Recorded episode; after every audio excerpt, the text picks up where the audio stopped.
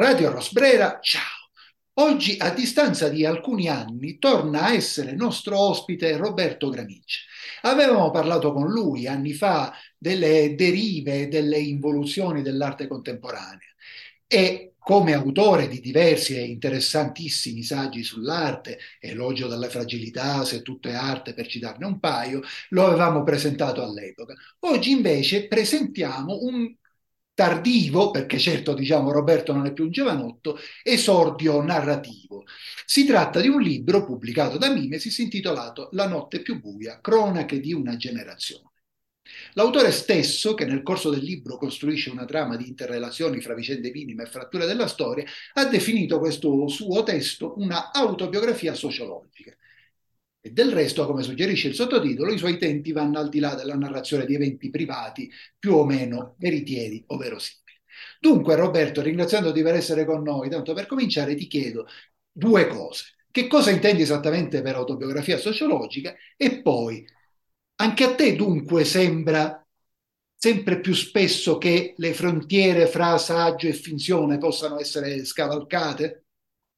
Sì, eh, ti ringrazio intanto dell'ospitalità, è un gran piacere vederti e, e anche l'occasione che ci viene fornita da questa discussione secondo me è proficua perché questo libro mette le mani in pasta su, su territori più diversi e in questo momento, che è un momento particolare nella storia del pianeta e del nostro paese dopo la pandemia, forse questa cosa è, è necessaria.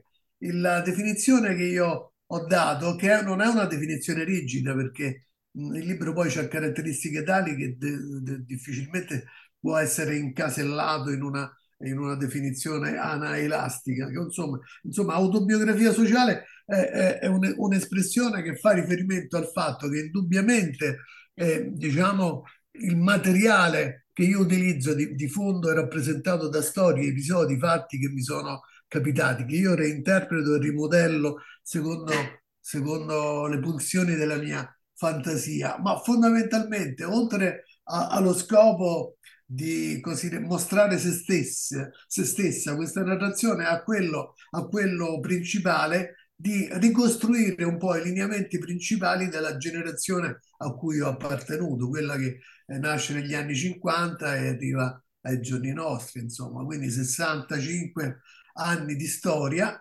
che sono stati narrati prima di tutto per il piacere di farlo durante la pandemia, che era un piacere autoterapeutico, insomma, scrivere e passare in rassegna questi episodi mi ha portato un sollievo che in qualche modo falsificava l'angoscia che vivevamo. In secondo luogo, per come dire, trovare occasione per riflettere su temi importanti che riguardano soprattutto i territori dell'arte, della medicina e della politica e banalmente anche in terzo, come terza motivazione la, secondo me, utilità oggettiva di fornire degli elementi di conoscenza a, a, a lettori più giovani di me o molto giovani che le vicende dei, dei quartieri di Roma negli anni 50 manco se li sognano non si sognano nemmeno, per esempio, l'importanza che ci potevano avere le sezioni del Partito Comunista in quel tessuto sociale. Ultimo motivo, in appendice, il piacere di raccontare storie,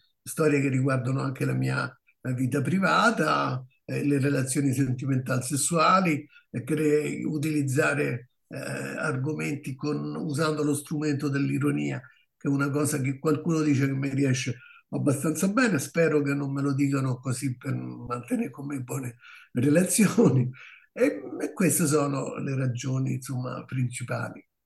Dunque, diciamo, già hai posto diversi elementi di conversazione. Allora, uno su tutti, poi verremo anche alle, alle, vicende politiche, e uno su tutti mi sembra, diciamo, usando un'espressione vagamente retorica, il valore della memoria. Tra l'altro, valore della memoria che andrebbe coltivato, personalmente direi anche perché, come sai, ho una certa invidia per la tua generazione, anche per quella antecedente. E, però, valore della memoria che acquisisce un senso in una società come la nostra che sembra dissolversi o nella futilità del presente o nella retorica telecomandata. Esatto, esatto. No, è un, è un dato fondamentale quello della memoria.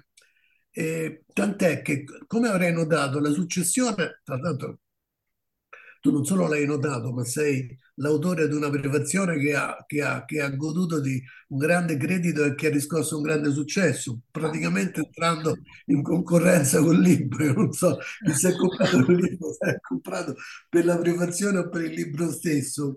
Scherzo, ma insomma, mica, mica tanto.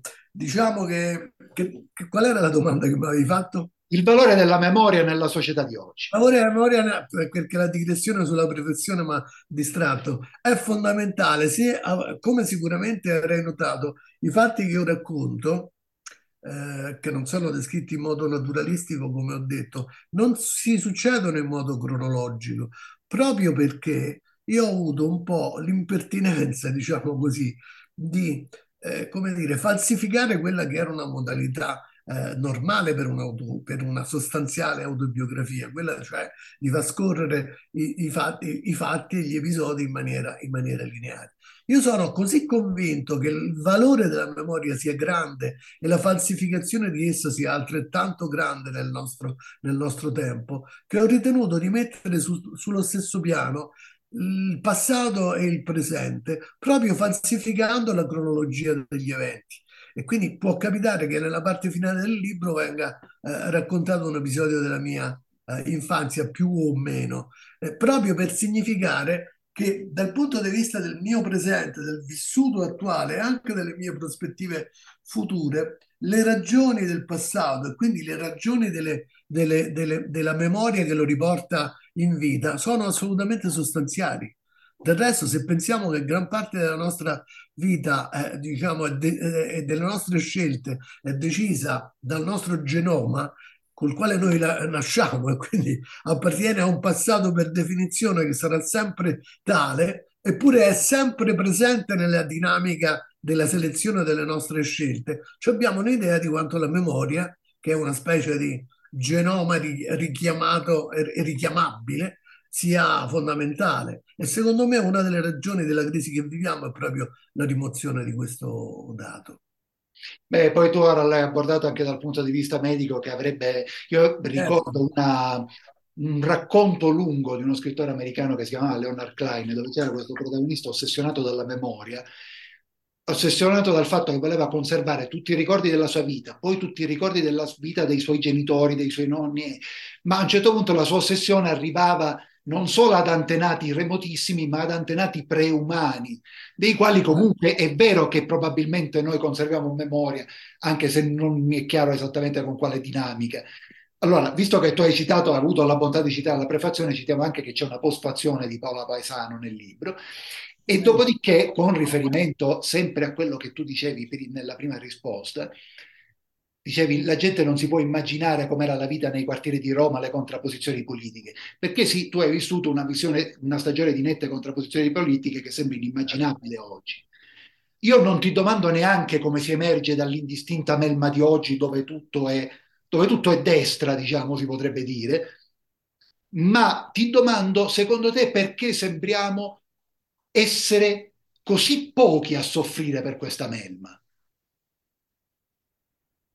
È perché la mia impressione, forse la, domanda, la risposta sarà un po' superficialotta, è che c'è un, una, una, dose così grande, diciamo, di, di banalizzazione diffusa, di rincoglionimento, eh, diciamo, orizzontale, di, di, di, annullamento delle spigolature, delle, delle pieghe, delle sfumature. Eh, c'è una calma piatta che si è depositata sulle nostre teste, come fosse un, un aerosol paralizzante, insomma. E questo ha, ha, ha determinato, per esempio, il fatto che noi abbiamo attraversato un fenomeno eh, diciamo apocalittico come quello della pandemia. E dopo praticamente due settimane ci siamo scordati di tutto uso un'espressione una calata un po' dialettale come amo fare quando credo fortemente in quello che dico. Io pensavo addirittura illudendomi ma per un paio di giorni non di più che la, che la nostra esperienza con milioni di morti nel mondo avrebbe in qualche modo messo all'ordine del giorno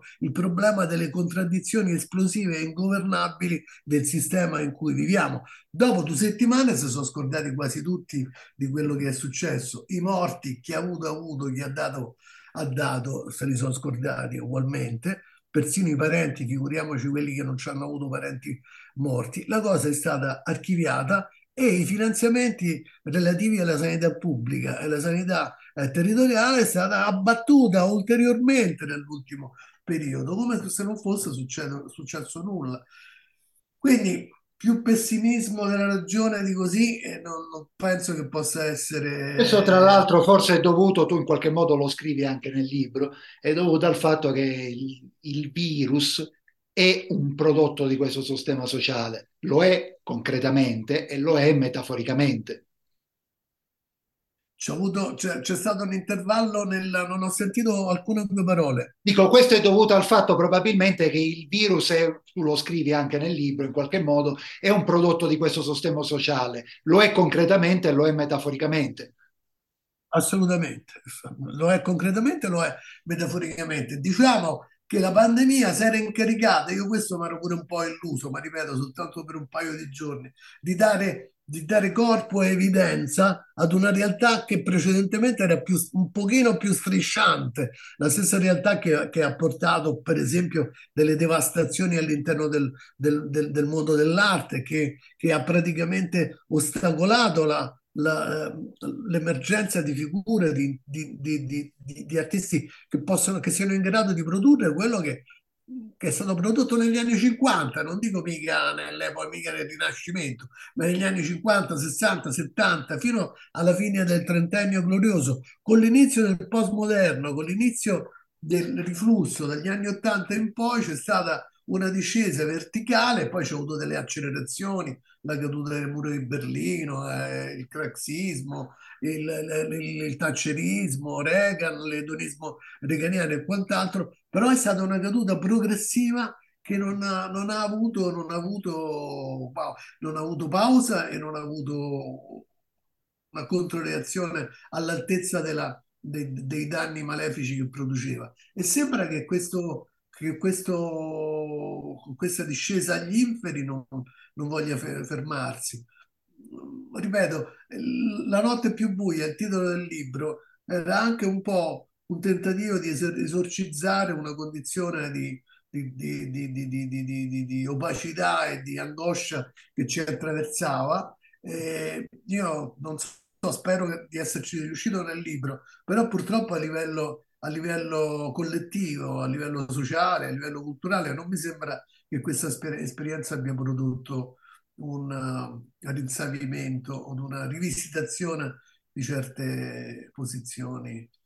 No, non sembra, non sembra né avere prodotto, diciamo, un recupero dei valori, anche questa è un'espressione che suona un po' losa e retorica, però sì, diciamo che di fronte alla morte o, o, o, o nei tre anni è successo di tutto, si sono teorizzati modelli di società repressiva, è veramente successo di tutto in questi tre anni. E, e anche ora, di fronte a, alla guerra, a una politica internazionale, diciamo, che credo entrambi giudichiamo diciamo, perversa, come per usare un'espressione educata, eh, non appare nessuna capacità di ribellarsi, nessuna, addirittura in molti casi nessuna capacità di protestare la, rassegnazione più, più, incomprensibile. Addirittura, guarda, c'è stato un fatto senza precedenti perché le, la, la, ritualità del, dei funerali è stata nel corso dei millenni un dato permanente che non è mai venuto meno, tranne che nel vivo delle battaglie, ma anche dopo le battaglie ci, ci si riuniva attraverso uh, tra commilitoni per seppellire i cadaveri. Qui i cadaveri dei morti di pandemia sono stati seppelliti praticamente uh, in maniera assolutamente anonima eh, sono stati interdetti funerali, una cosa che io pensavo, credevo che da un punto di vista simbolico avrebbe procurato delle lacerazioni emotive insanabili e dopo, ripeto, dopo due settimane si sono scordati di tutto, cioè la cosa risulta archiviata e noi abbiamo imboccato esattamente la stessa via eh, di prima. C'è chi addirittura par- parla della inutilità del medico di medicina eh, generale, del medico di base, per consegnare proprio tutto alla, alla, alla, sanità privata piuttosto che ai computer, piuttosto che alle risposte attraverso algoritmi o, o, o sistemi di, di, di intelligenza artificiale, insomma, ecco, ci stiamo consegnando. Poi si è visto come questa tecnologia conta, no? Se pensi, se pensi che decine di migliaia di morti sono stati prodotti durante la pandemia perché mancavano le, le mascherine, non ti rendi conto? Altro che tecnologia. Sì, sì, Con le ma, mascherine hanno fatto uno studio retrospettivo dimostrando che se ci fossero state le mascherine, invece che 200.000 morti, ce n'eravamo 150.000 in Italia, ti rendi conto? Sì, sì, alla, alla fine la vita pratica, reale, diciamo, viene sempre bussata alla porta. E Esatto. allora, io non voglio, perché poi, come tu stesso hai detto all'inizio, in realtà il libro poi è pieno di storie gustose, diciamo, infarcito di ironia, eccetera. Però, certo, ehm, mi verrebbe da chiederti come ci si sente eh, a fare un consuntivo della vita, avendo passato una giovinezza in un mondo in cui si credeva, anche, si credeva, anche forse ingenuamente, in- almeno in parte in alcuni ideali, eh, per finire in un mondo più o meno che si avvia a essere dominato dagli algoritmi. Poi io non ci credo perché anche in questo senso la realtà verrà a bussare alla porta prima o poi. Non so in che maniera, non so con quanta tragedia, però. In questo sono perfettamente d'accordo con te perché subentra no- non, non solo l'ottimismo della volontà, ma l'ottimismo, tra virgolette, eh, definito in termini relativi, che deriva dalla consapevolezza che le le contraddi- l'esplosione delle contraddizioni che la pandemia ha dimostrato è così, così, così inevitabile su altri settori, in altri piani, in altre circostanze, in altri, in altri ambiti, che è inevitabile che venga rimessa in discussione l'organizzazione sociale ed economica nella quale noi viviamo, perché questo non farlo confliggerebbe persino con gli interessi dei potenti, arrivo a dire, che infatti molto spesso si sono ammazzati, ammalati di Covid, magari non sono morti perché hanno curati meglio, gli hanno fatto gli anticorpi monoclonali o, o quant'altro, ma insomma le, le ragioni nel lungo periodo, non nel breve purtroppo, di una, di una, risca- di una riscossa, di un riscatto sono, sono sotto la cenere e covano. E poi in generale, se uno guarda la storia un po', un po' con, con un certo occhio, si vede che da sempre c'è stata una successione di periodi di grande regressione che si alterna poi a momenti rivoluzionari. Chi avrebbe mai potuto prevedere la rivoluzione francese, il taglio delle teste degli aristocratici o la rivoluzione d'ottobre, che è il paese più arretrato della infatti storia? arriva sempre un momento in cui chi gestisce o finge di gestire il potere si allontana così tanto dalla realtà che anche a lui la realtà lo, riacchi- lo riacchiappa con estrema violenza. Ass- Assolutamente, ed è questa la mia speranza. Come questo accadrà, non- non so certo prevederlo. Che accadrà sono ragionevolmente sicuro perché penso che sia inevitabile per salvare il pianeta e per salvare noi stessi. A questo punto, altre contraddizioni. Alla contraddizione capitale lavoro si è aggiunta la contraddizione capitale na- natura, capitale salute capitale salute collettiva, non salute solo individuale, perché ci sono dei fattori patogeni che riguardano tutti, anche i ricchi, insomma, è chiaro che se aumenta a livelli, diciamo, a livelli incontrollabili la, la, la, la contaminazione delle, dell'atmosfera, eh, evidentemente i danni poi riverberano ovunque e non guardano la classe sociale di chi li, li subisce, insomma, ne è, ne è colpito. Eh, ma non solo, poi ci possono essere anche delle rivolte sociali perché tu quando, quando il capitalismo diventa feroce tira troppo la corda, poi la corda si spezza, insomma, quindi la rivolta, eh, che, che, che sembra un'espressione astratta, è dietro l'angolo, soprattutto adesso che sembra che il bersaglio principale sia la povertà, ma non nel senso di risolvere eh, le ragioni che la producono, ma nel senso semmai di accentuarne il peso. Sì, io, anche io ci credo. Devo dire la verità, come in qualche modo dicevi anche tu prima, anch'io nei primi mesi, se non per i primi due giorni, i primi due mesi del delirio, mi sono illuso, credo che sia purtroppo questo il verbo, che, che- che- che questa rivolta, poi si può declinare l'evento rivolta come vogliamo, fosse più vicina, invece temo che sia un, più- un po' più lontana. Ma invece un- un'ultima domanda per riandare sul, sul lato umano. Ora, abbiamo detto che, chiamiamola così, una falsa autobiografia, Eh, però facendo il consuntivo della vita, che- di quale scelta sei più orgoglioso e quale cambieresti? Ah, che domanda, questo, ma, ma l'ultima domanda è una domanda di quale scelta? Allora, io sono orgoglioso del fatto, del fatto di aver messo a fondamento della mia riflessione sulla vita eh, l'intelligenza critica nella misura in cui io sono in grado di, di esprimerla. L'episodio di, quel, di, di quando io avevo otto anni, quando, ed era autentico, quello, perché qualche cosa mi sono inventato, ma questo è proprio vero. L'episodio dell'incontro di quel bambino che chiedeva, che chiedeva al padre eh, delle scarpe, il fatto che io abbia percepito immediatamente che era un'ingiustizia insopportabile che il padre, che era un lavoratore, che, che, che era amico di mio padre, non potesse garantirgli, le scarpe erano bucate chiaramente, le suole delle scarpe erano bucate, eh, non potesse garantirgli, ha prodotto in me una, come dire, una reazione che è stata praticamente l'elemento fondativo della mia eh, della mia visione del mondo politica.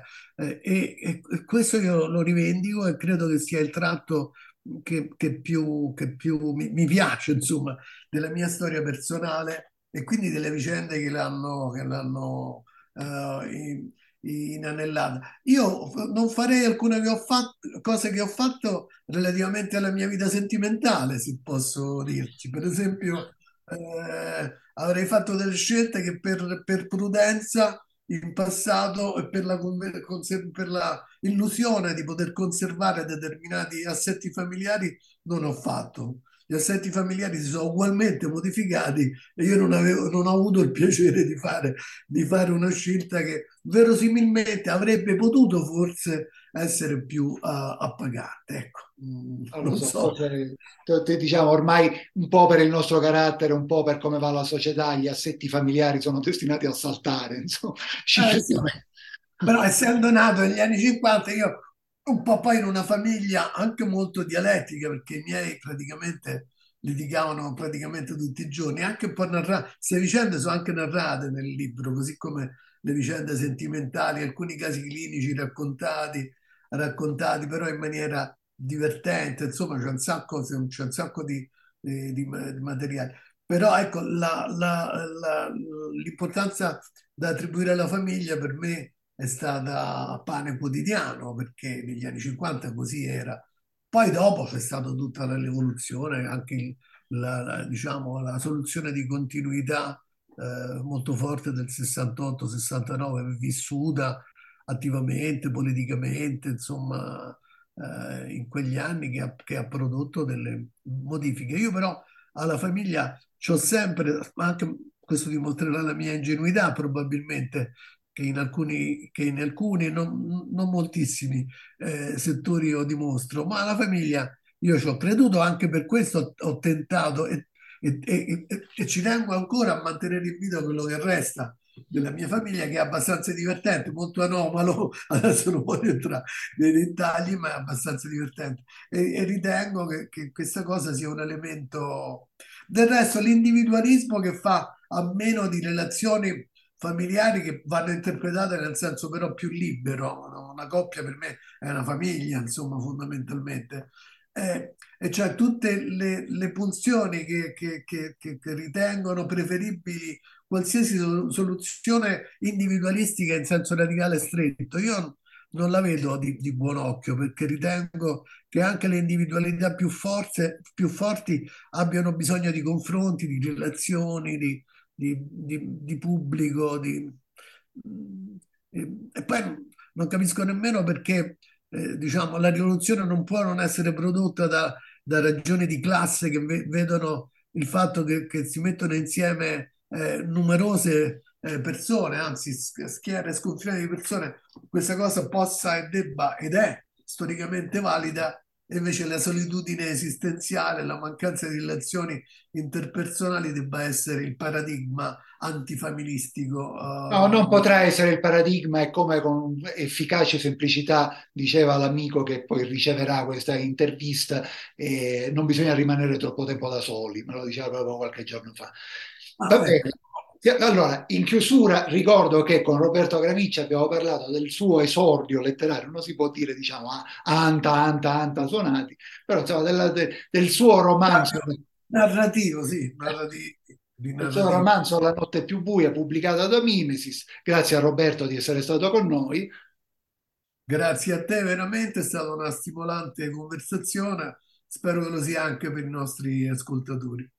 Confido di sì. Radio Rosbrera, ciao.